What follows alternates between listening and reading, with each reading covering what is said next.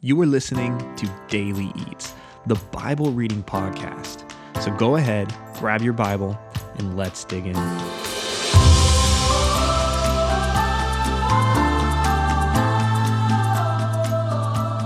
Hello, and welcome to today's episode of the Daily Eats podcast. So glad that you're joining us in our series called But Jesus Says. And we are excited about this because it is a journey through Jesus' Sermon on the Mount, one of the most important passages in all of the Bible.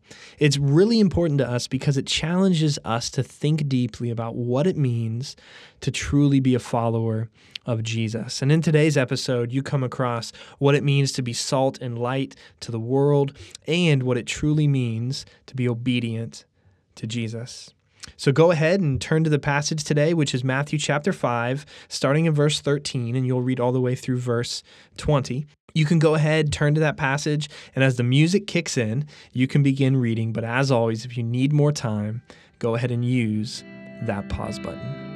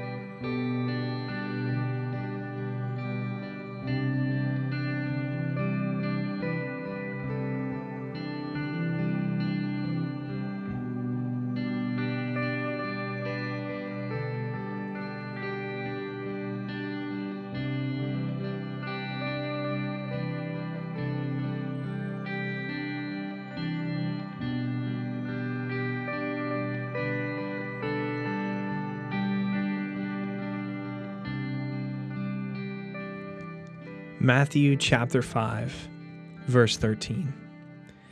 You are the salt of the earth. But if the salt loses its saltiness, how can it be made salty again? It is no longer good for anything except to be thrown out and trampled underfoot. You are the light of the world. A town built on a hill cannot be hidden.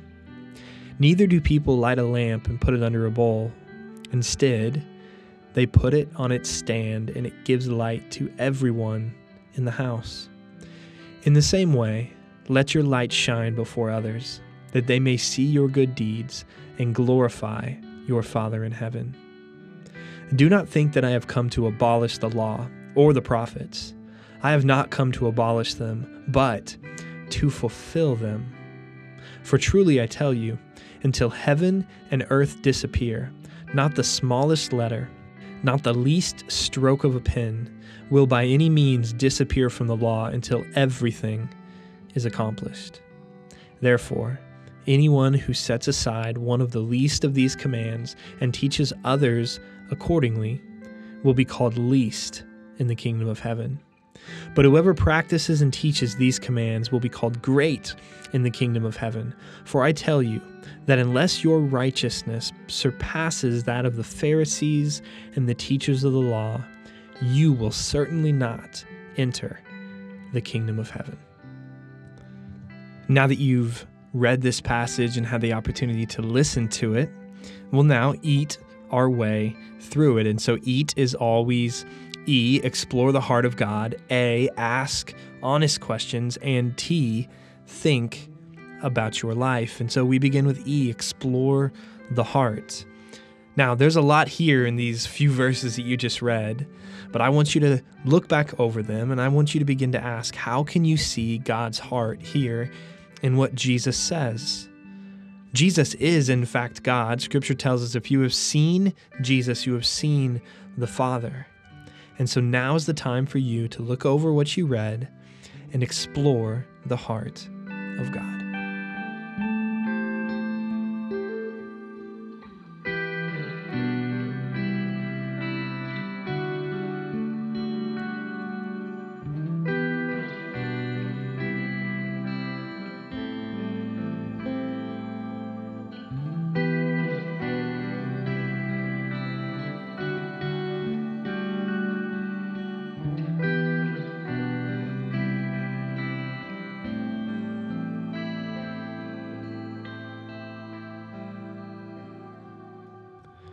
When I explore the heart of God here, one of the things that stands out to me is verse 16, where it says, Let your light shine before others, that they may see your good deeds and then glorify your Father in heaven.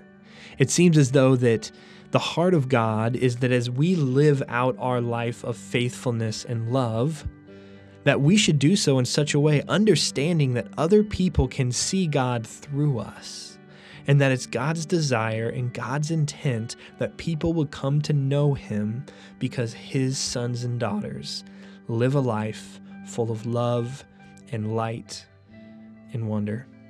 That is the heart of God. And so now we come to A, which is ask honest questions.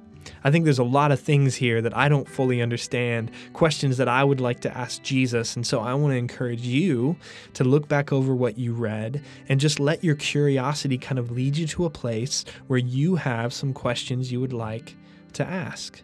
So go ahead, do that now, and begin to ask honest questions.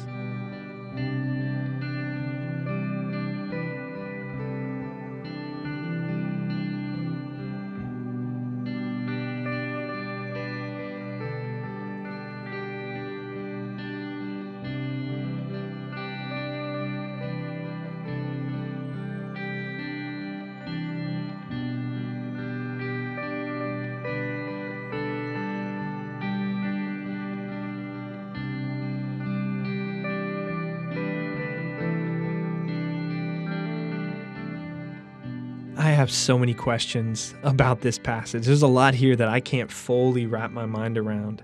And so, one of the things I know I'm going to do is I want to be able to talk to some people about this because these questions I'm not just asking for for absolutely no reason. I want to go to someone who's trusted in my life and bring these questions before them. And so, one of mine is simply found in verse 13 where it says, You are the salt of the earth, but if the salt loses its saltiness, how can it be made salty again? One of the questions I have is, so, how do we lose our saltiness? What are the things that I could do that would put me at risk of my saltiness, so to speak, beginning to leave me? That's a really practical, kind of pastoral question that I want to ask somebody. And so now we come to T, which is think about your life. Having explored the heart of God, having asked some questions, I now want to challenge you to think about your life in light of what you read.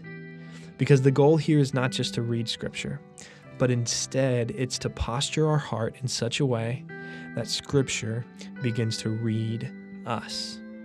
So now is the time for you to think about your life.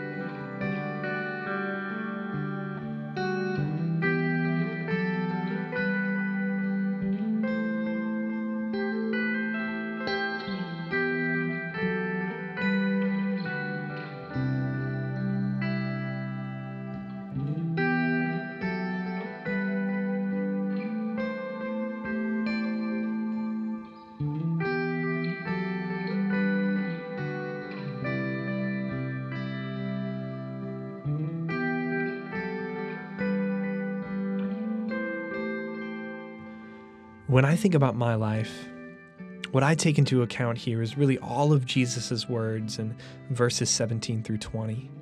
And what he talks about here is this tension between the law that God gave and now kind of this, this new fulfillment of the law that is coming through Jesus.